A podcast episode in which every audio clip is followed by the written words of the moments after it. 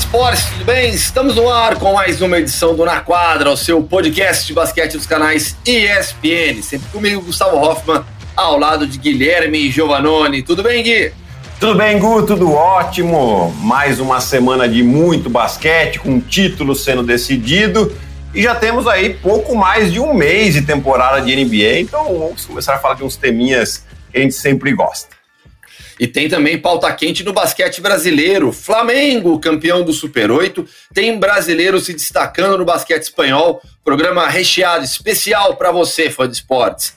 E a gente começa esta edição com um tema que eu achei sensacional, sugerido pelo próprio Giovannone, para a gente debater bastante aqui no programa, que é o atual momento dos pivôs. Por quê?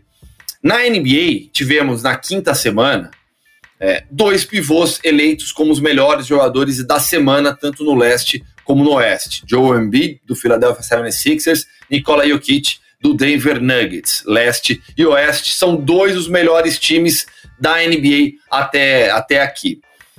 A gente viveu um momento, Gui, em que os pivôs viraram quase que os vilões da liga. Né? De estrelas, de protagonistas, de soluções, passaram a ser um problema. É, é chover um molhado falar que o basquete se transformou, que o basquete mudou.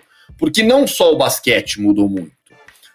Todos os esportes coletivos, os individuais, a evolução física do esporte, a evolução técnica, tática em algumas modalidades, tudo isso é notório. Então, o esporte evolui. Isso é natural, isso é da, da, da, da nossa natureza.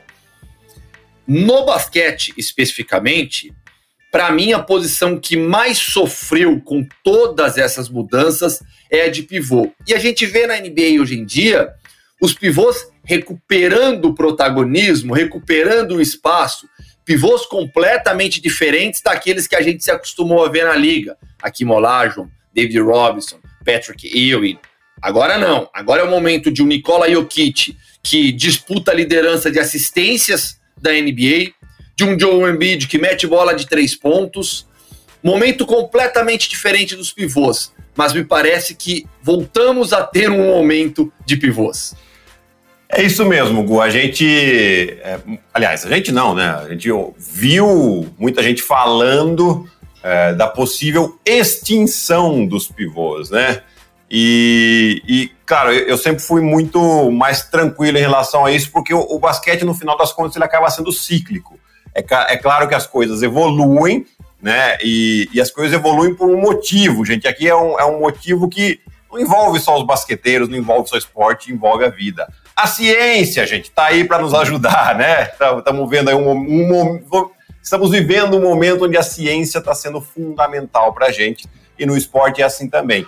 Né? Então a gente fala, quando a gente fala ciência, é a evolução do físico dos atletas, como o Gu bem falou, em todos os esportes que acontece no basquete, né? O basquete a gente viveu esse momento dos super pivôs no final dos anos 90, início dos anos 2000, principalmente com Shaquille O'Neal nesse início dos Sim. anos 2000, onde as equipes, quando iam contratar, pensavam em como eles teriam que defender, então contratavam uh, jogadores mais pesados. A gente viu jogadores aí que nem tinham tanta qualidade com contratos muito bons, porque era o, o físico era o que podia tentar pelo menos diminuir o ímpeto do Shaquille O'Neal e as coisas foram mudando. Né? Por que, que foram mudando? Porque também a, a, questão da quadra que ficou um pouco maior, né? não na NBA tanto, mas na FIBA, mas a, a, linha de três pontos mais longe, e isso foi abrindo cada vez mais a quadra. Então, qual era o jeito de você atacar um super pivô? Era fazendo com que ele saísse do, do garrafão, com que ele tivesse é, que usar da mobilidade que ele pouco tinha.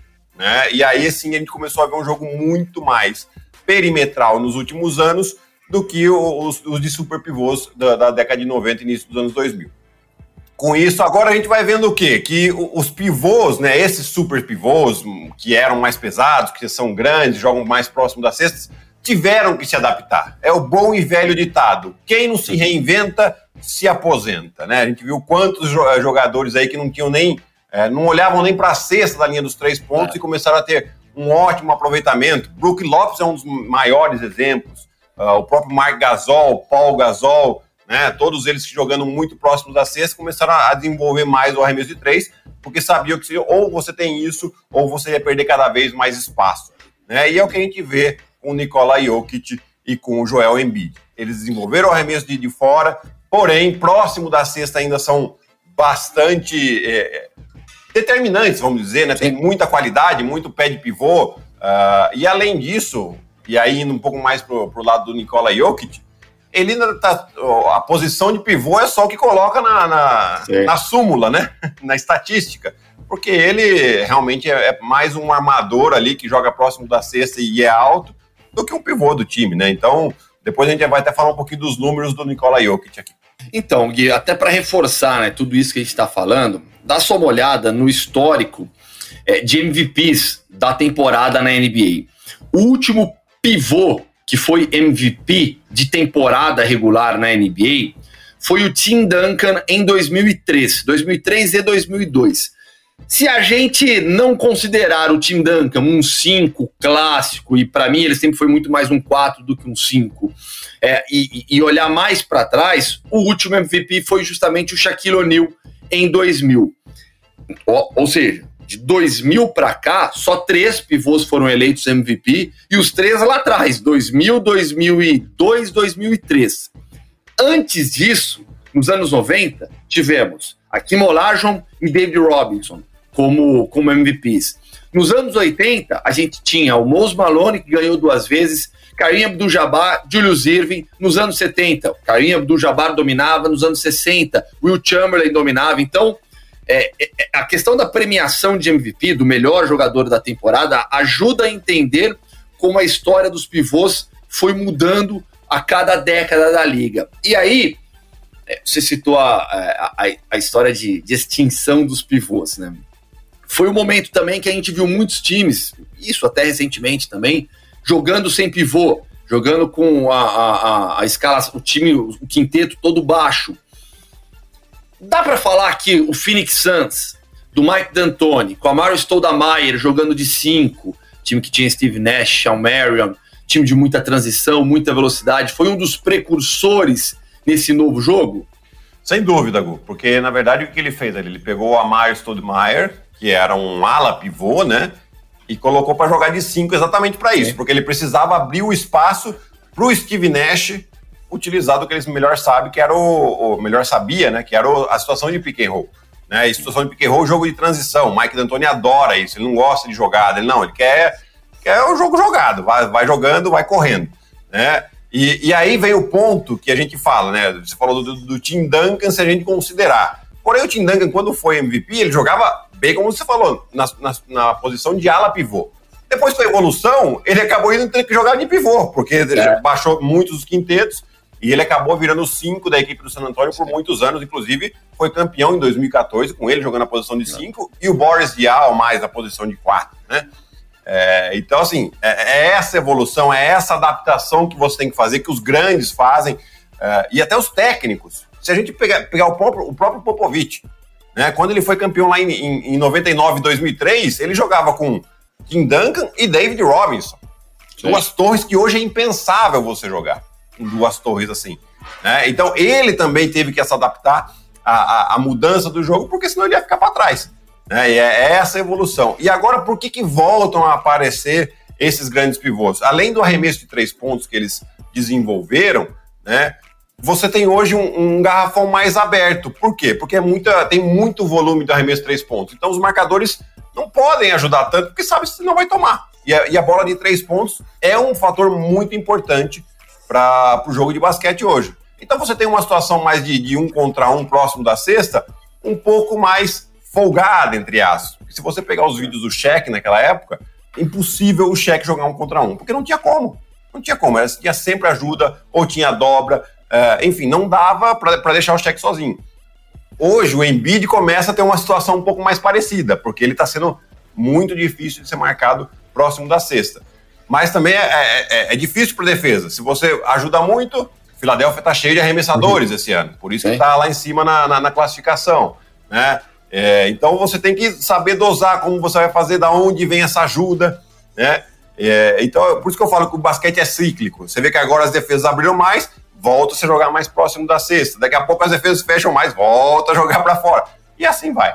É, a gente citou o Embiid e o, e o Jokic, mas a gente pode falar do Carl Anthony Towns, que foi primeira escolha em draft 2015. Tem agora o James Wiseman, que foi segunda escolha em draft também. Os pivôs continuam sendo selecionados altos, né? Mas já são pivôs diferentes. E até para a gente falar mais sobre o Jokic, citar um pouco mais os números dele também. Qual que é a importância nessa discussão da chegada dos pivôs europeus na NBA? E aí eu tô falando desde Arvidas Sabonis. Qual que é o impacto que esses caras causaram na liga? Um impacto de um pivô que sabe passar bola, que sabe jogar mais uh, fora do garrafão. Né? A gente viu os, os pivôs americanos e aí vamos, vamos voltar de novo no, no, no, nos nomes que você falou. o Patrick Ewing, o Akin Olajuwon, uh, o Shaq. Era tudo próximo da cesta. Você não via os caras desenvolvendo um arremesso muito de longe, nem de, de 4 metros. Talvez o Patrick Ewing um pouco no fadeaway, assim como o Olajuwon. Mas assim, era, era um movimento específico. Né? Mas você não via muitos arremessos. A partir do momento que chega o Sabonis, começa a arremessar de fora. O Divat começa Sim. a arremessar de fora né, é, começa a ter a habilidade de passar de frente para a cesta, né, porque os pivôs passavam muito de costas para a cesta, vinha dobra, eles passavam por cima da cabeça. Então começa a abrir um pouco também essa, essa história de, opa, o pivô também tem essa capacidade, tecnicamente eles podem se desenvolver melhor também. Né? É, é, então, e aí a gente está vendo, inclusive, o filho do Sabonis, Gente, a gente tá falando do Arve da Sabonis, tá? Agora tem o Domantas Sabonis, é. que é filho do Arve da Sabonis, que fez história nos anos, no final dos anos 90 e início dos anos 2000 na NBA, porque a história dele na Europa é muito grande já. É, você tem o, o, filho dele jogando muito bem, tipo, melhorando. No, no ano passado já foi All-Star. E por quê? Também desenvolveu o arremesso de fora. Tá passando muito bem. Esse ano já fez triplo-duplo. Né? Então você está vendo os pivôs fazendo triplo-duplo com assistência tivemos um outro pivô, destaque nessa semana também, que foi o Capelá, que fez um triplo-duplo, porém com tocos, né? Pontos, rebotes e tocos, 10 tocos. Uhum. Mas esse fato do, do, do, pivô jogar de frente para a cesta enxergando é, é, acaba ajudando muito, por quê? Porque o, os defensores dos jogadores do perímetro tendem a colocar mais pressão na bola para não dar o passe. Os pivôs já nem tanto. Então, esses, esses pivôs que passam bem conseguem achar bem os companheiros também. Ô Gui, falando um pouco mais da nossa realidade também, na sua vida, na sua carreira, é, você, você passou por todas essas mudanças na prática. Do tempo que você se profissionalizou, jogou seu primeiro jogo como, como adulto, até o final da carreira, nos treinamentos, o seu dia a dia, é, tudo isso mudou demais também? O seu treino, o que você fazia lá no início da carreira e, e como você treinava no final? Gu, é, eu, eu fui me adaptando. Né? Você vai se adaptando. É lógico que essas mudanças elas não são do dia para noite. Você fala, opa, agora tem que jogar de pivô, opa, agora tem que jogar lateral. Você vai aos poucos. Né? Eu, categoria de base, você lembra bem, eu jogava de pivô. É, e naquela época a gente fala, putz, mas precisamos de um, de um ala grande. Aí eu comecei já com 16, 17 anos, começar a treinar mais habilidade de bola, mais corte, eu precisava abrir, né? Todo mundo falava, precisava abrir, aí eu comecei a treinar e comecei a jogar de três. Comecei a jogar de três, beleza, fui, fui alguns anos, Europa. Uh, chega um momento que você começa a entender que, que, os, que os alas pivôs têm que ser arremessadores. Eu tinha um tamanho para jogar de ala pivô, então comecei a me adaptar também aos poucos. Aí jogava 3 e 4, 3 e 4. Até que no final de contas eu acabei jogando muito mais de ala pivô do que de pivô. Sim. Né? Na, na, principalmente no, no meu momento que eu volto para o Brasil, os últimos anos de Itália, e o momento que eu volto para o Brasil a jogar. Né? E aí na seleção também, a gente não tinha um ala pivô que, que arremessasse de fora, né? Só a gente lembrar os pivôs que a gente tinha. Era é. o Varejão, o Thiago Splitter, o Nenê, uh, quem mais que eu estou esquecendo aqui? Aí você tinha o Augusto Lima, depois o Rafael Hetzheimer também, né? Que, que antes não arremessava tanto e agora, depois, a partir dos seus 27, 28 anos, começou a desenvolver muito bem o arremesso de fora, né? Então, você vai se adaptando àquilo que, que, que precisa, né? porque senão eu também ia ficar para trás. Né? E aí você vai treinando, opa, preciso melhorar um pouco mais o arremesso, preciso melhorar mais o domínio de bola. E aí no, no treino extra, no treino de 5 contra 5, você não vai conseguir fazer isso. Você precisa aí chegar um pouquinho antes, ficar um pouco depois e ir melhorando as suas habilidades em relação a isso para poder acompanhar o que está acontecendo no basquete moderno. E só para terminar, Gu, no Corinthians eu, eu, quase que jogava de 5 também, né? Sim, é verdade. porque você, daí já mudou de novo, né? Você vê, um é. jogo muito mais rápido, um jogo bastante perimetral e você tem que se adaptar também. E, e, é, é, e é louco tudo isso, né? Porque assim, a gente está falando de de 20 anos, né? De 20 anos em que o basquete mudou completamente, os treinos mudaram. E, e tem a ver, é treino, né? Porque você citou o Hetzheimer. Né? A gente vê também essa mudança no basquete brasileiro, talvez com menos intensidade do que a gente viu na NBA nesses últimos anos, em relação ao pivô. Mas o Hetzheimer é um bom exemplo de um cara que começou a chutar a bola de fora e não chutava antes. É treino, né? É treino. É você se dedicar a isso, repetição todo dia. Não tem jeito, né? A repetição e, e a confiança de, de, de, um técnico ver a mudança, entender é. a mudança e ele te dá essa liberdade para você arremessar. Porque por mais que, por exemplo, ou eu, ou o Rafael Hetzheimer, ou quem quer que seja, você está treinando de arremesso, mas você pega lá um, um técnico que fala, não, meu pivô não arremessa três pontos, você não nada. Você não nada. Né? E, e, e, então você precisa da confiança e treinar. E treinar, mostrar para todo mundo que está treinando também, porque se o técnico não vê que você está treinando, ele fala, não estou vendo ele treinar e não vai colocar. né? É, mas é o, o, treinamento é fundamental. Ah, mas arremesso, a mecânica não é boa. Esquece, esquece. A gente já viu inúmeras mecânicas aí que não eram das mais bonitas, não eram das, das mais exemplares e que a bola cai. E, é. e, e treinamento e, e, arremesso é isso, é treinamento, é repetição, é quanto mais você repete, mais noção de distância você tem, mais noção de força você tem e o seu movimento vai, vai automatizando. Antes de migrarmos de vez para o basquete brasileiro, uma última notícia de NBA. Nosso companheiro na ESPN americana, Adrian Wojnarowski, nosso Woj, é, divulgou que os jogadores da liga estudam a possibilidade da realização do All-Star Game nessa temporada. Lembrando, seria realizado em fevereiro, foi cancelado por conta da pandemia de coronavírus. Agora falam em Atlanta, início de março. É, é não, quando seria aquela parada, né? Teria uma parada na tabela de seria o All-Star Break, né? É. Para o pessoal dar uma descansada.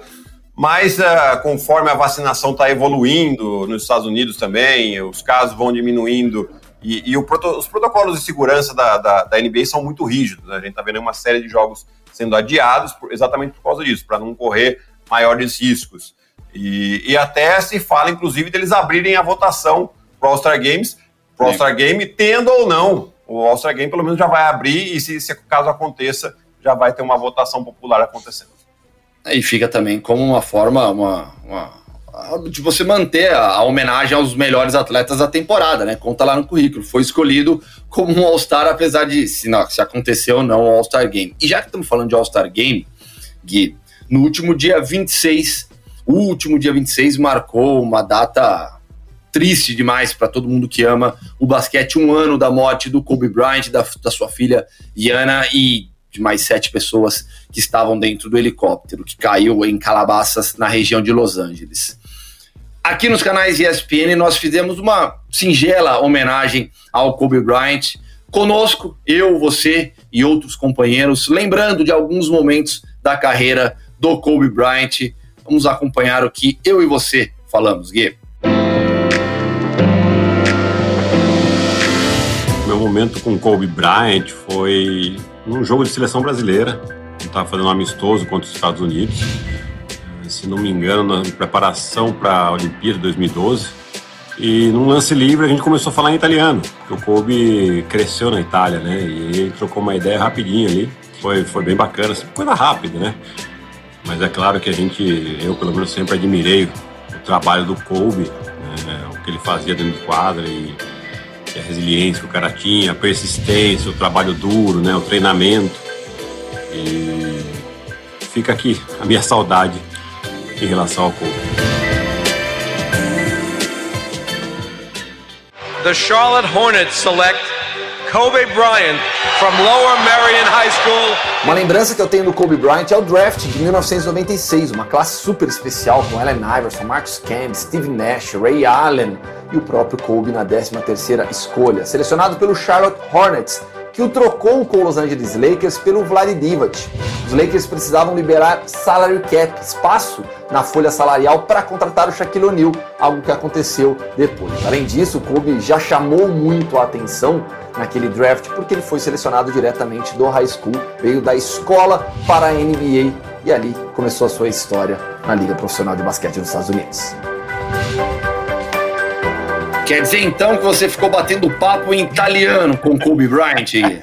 Exatamente. Eu lembrava que ele tinha crescido na Itália, né? O pai dele jogou na Itália. Ele até criou esse vínculo com o Oscar, porque ele via o Oscar é. jogando. Uh, e aí trocamos uma ideia rapidinha ali, coisa de jogo. Era um amistoso também, né? Não, não tinha aquela tensão, aquela pressão da vitória. Então pode acontecer isso durante um jogo. Sensacional, muito bom, né? Gui, basquete brasileiro agora, Copa Super 8, Flamengo campeão na decisão contra o São Paulo, grande jogo que você comentou pelos canais ESPN, vitória por 79 a 71, jogo que aconteceu no Paulistano, em São Paulo. Olivinha, MVP, 19 pontos, 7 rebotes, um coração gigantesco em quadro, uma entrega absurda. Olivinha que a gente sempre, sempre se acostumou a ver, principalmente nos, nos rebotes ofensivos. Balbi jogou demais também, duplo-duplo, com 16 pontos e 13 rebotes do Balbi, que ainda deu quatro assistências. Do outro lado, de novo, o Jorginho jogando muito bem, com double-double também, 19 pontos e 11 rebotes. E o Chamel liderando ofensivamente a equipe, foi assistindo o jogo com 24 pontos. Uma grande decisão, né? Ah, sem dúvida, foi um jogaço, né? Foi um jogaço realmente para sábado à tarde. A gente. É, é, que eu estava trabalhando, mas é, é. aquele jogo para você sentar no sofá, abrir uma gelosa e curtir, porque foi um jogão mesmo. né? É, o time do São Paulo jogou muito bem por 35 minutos, é, comandou o placar, né? tirando muito as bolas de três, principalmente o volume de três do time do Flamengo, contestando muitos arremessos. Porém, a, o trabalho de intensidade, de rotação do Gustavinho pagou no longo prazo, né? Porque eles jogaram com uma intensidade muito alta nos últimos cinco minutos. É, com destaque para o Balbi e Polivinha, como você já citou, mas principalmente Olivinha, com, dos sete rebotes que ele pegou no jogo, seis foram ofensivos. Né? A maioria no último quarto foi onde o Flamengo conseguiu virar o jogo e mudar totalmente a inércia da partida, né? E, e, e saíram merecedores da vitória. Um time realmente muito completo, montado para ganhar. O time do São Paulo foi muito bem também. Não conseguiu fechar o jogo como poderia ter feito. Né? Mas aqui é todo o mérito do, do Flamengo e do Gustavinho com a sua equipe aí, sempre pensando no longo prazo. E, e agora aí, as duas equipes têm um calendário muito puxado, né? Porque além do segundo Sim. turno do NBB, eles disputam a Champions League, né? Que é a, a antiga Liga das Américas, a Libertadores do basquete, né? É, é, que é um, um título muito almejado pelas duas equipes. E vamos ver como vai ser a sequência do campeonato. E São Paulo já jogou, inclusive, né, nessa última segunda-feira, e, e, o Flamengo joga nessa terça-feira já também é, dando continuidade no campeonato. É, já tivemos alguns jogos, né? Franca ganhou do Corinthians também já nessa já, já pelo segundo turno.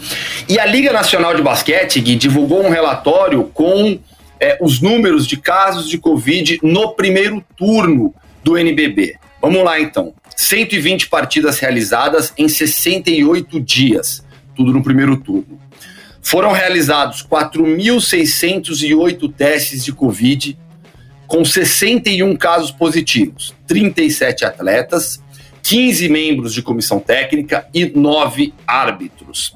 É, Gui, você já foi presidente também da, da, Associação de Jogadores. Eu sei que você mantém contato com todo mundo. O Teichmann, hoje em dia, é quem preside a associação. Passado esse primeiro turno de NBB, com esses números, com a realidade que a gente enfrenta, qual é a percepção dos atletas em relação à segurança da realização do NBB?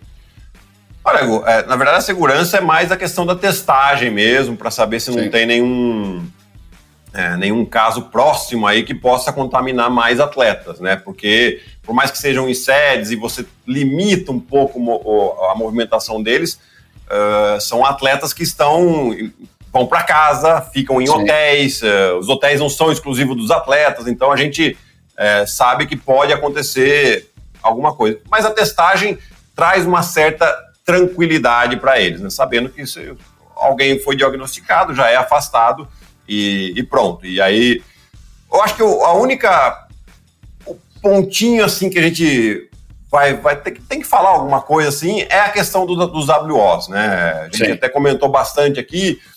Fica um pouco estranho um campeonato com WO, ainda mais na situação que a gente está tá vivendo. Aí eu entendo que, que falta data, está uh, bem apertado mas talvez pudesse ter sido feito de uma outra maneira. Foi decidido, passou a bola para frente, os clubes concordaram também. Né? o, que eu, o que é ruim que eu vejo é que o atleta fica com uma sensação muito estranha e uma sensação um pouco de injustiça, porque, na verdade, ele está perdendo com uma situação que ele não tem controle. Né? Se ele perde na quadra, se é um, uma lesão de um ou outro. Agora, você perder um jogo por WO, por, por uma situação de pandemia, é, fica uma sensação estranha. Né? Eu imagino os jogadores do Corinthians que perderam dois jogos é, por WO e ficaram um, uma vitória de classificar para a é. Copa Super 8. Né? Acaba sendo uma sensação estranha. Mas já passou, é, eu acho que o campeonato está indo bem, né? Se a gente vê aí, são números é, interessantes, assim, são, você vê que está tá realmente poucos casos acontecendo e, e o campeonato con consegue continuar em avante. Né? O, o, o, segundo turno continua da mesma maneira que o primeiro turno, sendo realizado em sedes. Né? Vai ser assim para diminuir um pouco esse risco aí. E, está tá, tá correndo bem. Né? É isso que a gente gosta de ver. Vamos para a Espanha agora, basquete espanhol, porque um jogador brasileiro se destacou na semana passada demais. O Léo Mendel, 27 anos, é, ala do Fuenlabrada, na vitória sobre o Gran Canária por 102 a 81, marcou 28 pontos, pegou 11 rebotes, deu 5 assistências, 44 de eficiência, números absurdos de um jogador muito talentoso e que a gente tem muita esperança de que siga crescendo cada vez mais.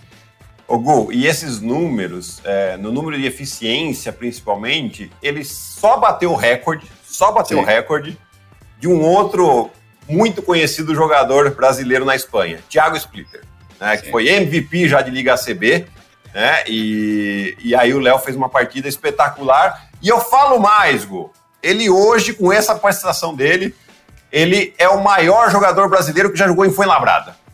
E não, ele não é o único que jogou lá, não, tá? Tem, foram quatro jogadores, foram quatro jogadores. Léo Mendel, Rafael Rechheimer, Lucas Bebê e esse que vos fala, Guilherme Giovannoni, lá atrás, nos anos 2000. Foi labrada a região de Madrid, né? Região de Madrid, muito próximo, fica a 20 quilômetros de Madrid. Sim. Né? Quando eu joguei lá, me falavam que era uma cidade dormitório, né? O que é uma cidade dormitório? O pessoal mora em Fuenlabrada e trabalha em Madrid, né? Então, é, são os pendolares que ficam indo e vindo para trabalhar em Madrid, mas é uma cidade muito aconchegante. É, eu tenho ótimas memórias de lá, foi um momento bem bacana que eu passei. E o Léo Mendel, Gui, sobre ele, você enfrentou ou enfrentou algumas vezes também aqui no Brasil. É um jogador que surgiu com um talento gigantesco em Franca, meca do nosso basquete. Tá com 27 anos, vai atingindo um grau de maturidade já suficiente para ser um dos líderes da seleção brasileira? Olha, Gu, é, isso aí é o tempo que vai dizer, mas a, a decisão dele ter aproveitado essa oportunidade de ir para a Europa foi a melhor que ele podia ter tomado. É, muito já se falava que ele tinha possibilidade de ir para a Europa alguns anos atrás. É, eu sempre achei que vai embora, vai embora, vai tentar crescer. Né? E ele foi, e além disso, além dele ter aproveitado essa chance, ele mudou também a sua mentalidade, o seu trabalho, principalmente na parte física, tem feito um trabalho com o Diego Falcão, fez um trabalho com o Diego Falcão, que foi um dos preparadores físicos da seleção masculina e hoje é o preparador físico da seleção feminina. Né? Então ele evoluiu fisicamente e isso tem sido fundamental para ele continuar treinando. até tive a oportunidade de trocar um pouquinho de ideia com ele uh, antes desse jogo, né? Coincidência ou não. Uh, e ele, né, falando que está treinando bastante, que é difícil, né? E é realmente difícil jogar na Europa, assim. Você, beleza, ele fez esse jogo bom, se o próximo jogo ele fizer ruim, acorda no pescoço de novo, né? Então não, não, tem, não tem tempo. Ah, tá tudo bem, fiz um jogo que fiz 44 de eficiência, eu tô garantido. Não tem nada disso. Né? E ele sabe disso, tá treinando muito, é, sempre fazendo a mais, e, e, isso paga, não tem jeito. O treinamento do, do atleta, no final das contas, no longo prazo, vai pagar. Eu fico muito feliz por ele, né? Espero que ele fique por muitos anos na Europa ainda, Sim. porque tem, tem potencial, tem capacidade e isso vai fazer com que ele continue evoluindo. E aí sim, aí a gente volta no ciclo. E aí a seleção brasileira vai se beneficiar. Programação dos canais ESPN agora. E puxe suas anotações e passe todos os jogos para o Fã de Esportes acompanhar nos próximos dias. Bom, começando com essa terça. Lembrando, pessoal, nós estamos gravando na terça de manhã, no dia 26 de janeiro. Cedinho. Cedinho. A gente grava cedinho, viu? Sete e meia da manhã. é isso mesmo. Por isso que a cara fica meio amassada assim. Bom, temos NBB a partir das oito da noite com Flamengo e Fortaleza. Logo em seguida, esse jogo aí, um, um, uma programação excepcional. a ESPN transmite o último jogo de Kobe Bryant, Lakers e Utah Jazz, às 10 da noite. Jogo que ele faz 60 pontos. Na quarta-feira, rodada dupla de NBA, Los Angeles Lakers e Philadelphia 76ers. Os dois líderes de conferência se, se enfrentando, o Lakers na sua, na sua excursão pela Conferência Leste, é, ainda não perdeu fora de casa o Lakers. E logo em seguida, Minnesota, a partir das 9h30 esse jogo, desculpa, Lakers e, e 76ers, a partir das 9h30, logo em seguida, meia-noite, temos Minnesota Timberwolves, Timberwolves e Golden State Warriors. Na sexta-feira, também rodada dupla de NBA, Milwaukee Bucks e Pelicans a partir das 9h30. Em seguida, temos Dallas Mavericks e Utah Jazz à meia-noite. E no sábado, para terminar a rodada de NBA aí, um clássico a partir das 10h30 da noite, Los Angeles Lakers e Boston Celtics. Só jogão essa semana. Só jogo pesado. E eu gostaria de, de, Eu gostaria que constasse nos autos que o Debon Bagarai, no Fantasy da firma, segue em evolução, já é o segundo na conferência. Estamos nos distanciando do time Giovanoni. Olha só, na semana passada a gente até esqueceu de comentar. Eu, ah, vou, é, eu ganhei. Eu vou falar que o meu time jogou como nunca, perdeu como sempre. A gente foi, eu fui ganhando do Gustavo até o sábado. No domingo ele, opa, passou e acabou ganhando. Mas na semana eu já me recuperei. É, é o, famoso, uma vitória. é o famoso não soube fechar o jogo. Exatamente. Mas na semana eu já ganhei, e agora a minha recuperação começou, tirando aí os casos que, dos jogos que estão sendo adiados, que tem prejudicado um pouquinho a prestação é. da minha equipe, porém, nós vamos aos poucos. Pensando no longo prazo, a gente vai recuperar. Fantasy tá uma loucura, fã de esportes, porque, a gente, porque nessa temporada, com tantos jogos adiados, com tantos jogadores fora por conta do protocolo de Covid, você tem que ficar esperto lá para ver quem vai jogar, quem não vai, atualizar a sua injury list, né, para colocar o jogador ali na injury reserve, né, na, na, na, reserva. Eu tô com o Bertans, por exemplo, no protocolo de Covid na minha injury reserve. E eu tirei o Galinari, que voltou a jogar, coloquei o Bertans, tá dando certo ainda. Ai. tô lá, adiciona, adicionando jogador toda semana que não tem jeito, né? Não, você, não, você não tem o, o, o, o elenco completo à disposição. Então, tem que eu... ficar adicionando, usando a ferramenta. Exatamente. O meu, o meu caso é o Valanciunas, que não joga há uns 10 dias. É. Quer dizer, o Memphis é. não joga há uns 10 dias, né? Aí o Valanciunas é outro pivô que a gente acabou não citando, mas aí o Valanciunas um pouco mais pesado também, né? Mas, mas tem uma bolinha de fora de vez em quando. Gui, fechou então. Fechou, um abraço e até semana que vem. E para a gente realmente fechar este podcast, que como sempre, teve eu, Gustavo Hoffman, ao lado de Guilherme Giovannoni, edição de Marcel Damasio e toda a coordenação do Gabriel Veronese. Vamos fechar com mais uma homenagem a Kobe Bryant, de um jogador que já foi citado aqui, uma lenda do basquete brasileiro e um dos ídolos na vida do Kobe, Oscar Schmidt. Encontros com Kobe Bryant. Eu tive vários encontros com ele. Mas o que eu lembro melhor, primeiro foi o primeiro na Olimpíada de Pequim, eu não sabia nem que eu ia ouvir o que eu ouvi. Parecia que o homenageado era eu e não ele. Depois foi na Olimpíada de, de, de Londres, que foi a mesma coisa, ele adorava me ver. E o, melhor de todos foi quando ele veio aqui no Brasil e nós fomos sair para jantar depois do evento que houve e fomos num, num, restaurante bom e ficamos assim do ladinho batendo papo com ele. Eu soube muitas outras histórias, né? E, Detalhe, admirava muito ele, mas não só pelo que ele jogava, mas pelo que ele era. Ele era um patriota, um cara que considerava muito o país dele que, que fez pô, em várias competições. E o último foi agora no Mundial da China. Eu fui lá, conversei bastante de novo com ele, no meio de tantos atletas impressionantes que estavam lá, e parecia que só existia eu ali. Adorava ele. Pena que ele se foi mesmo.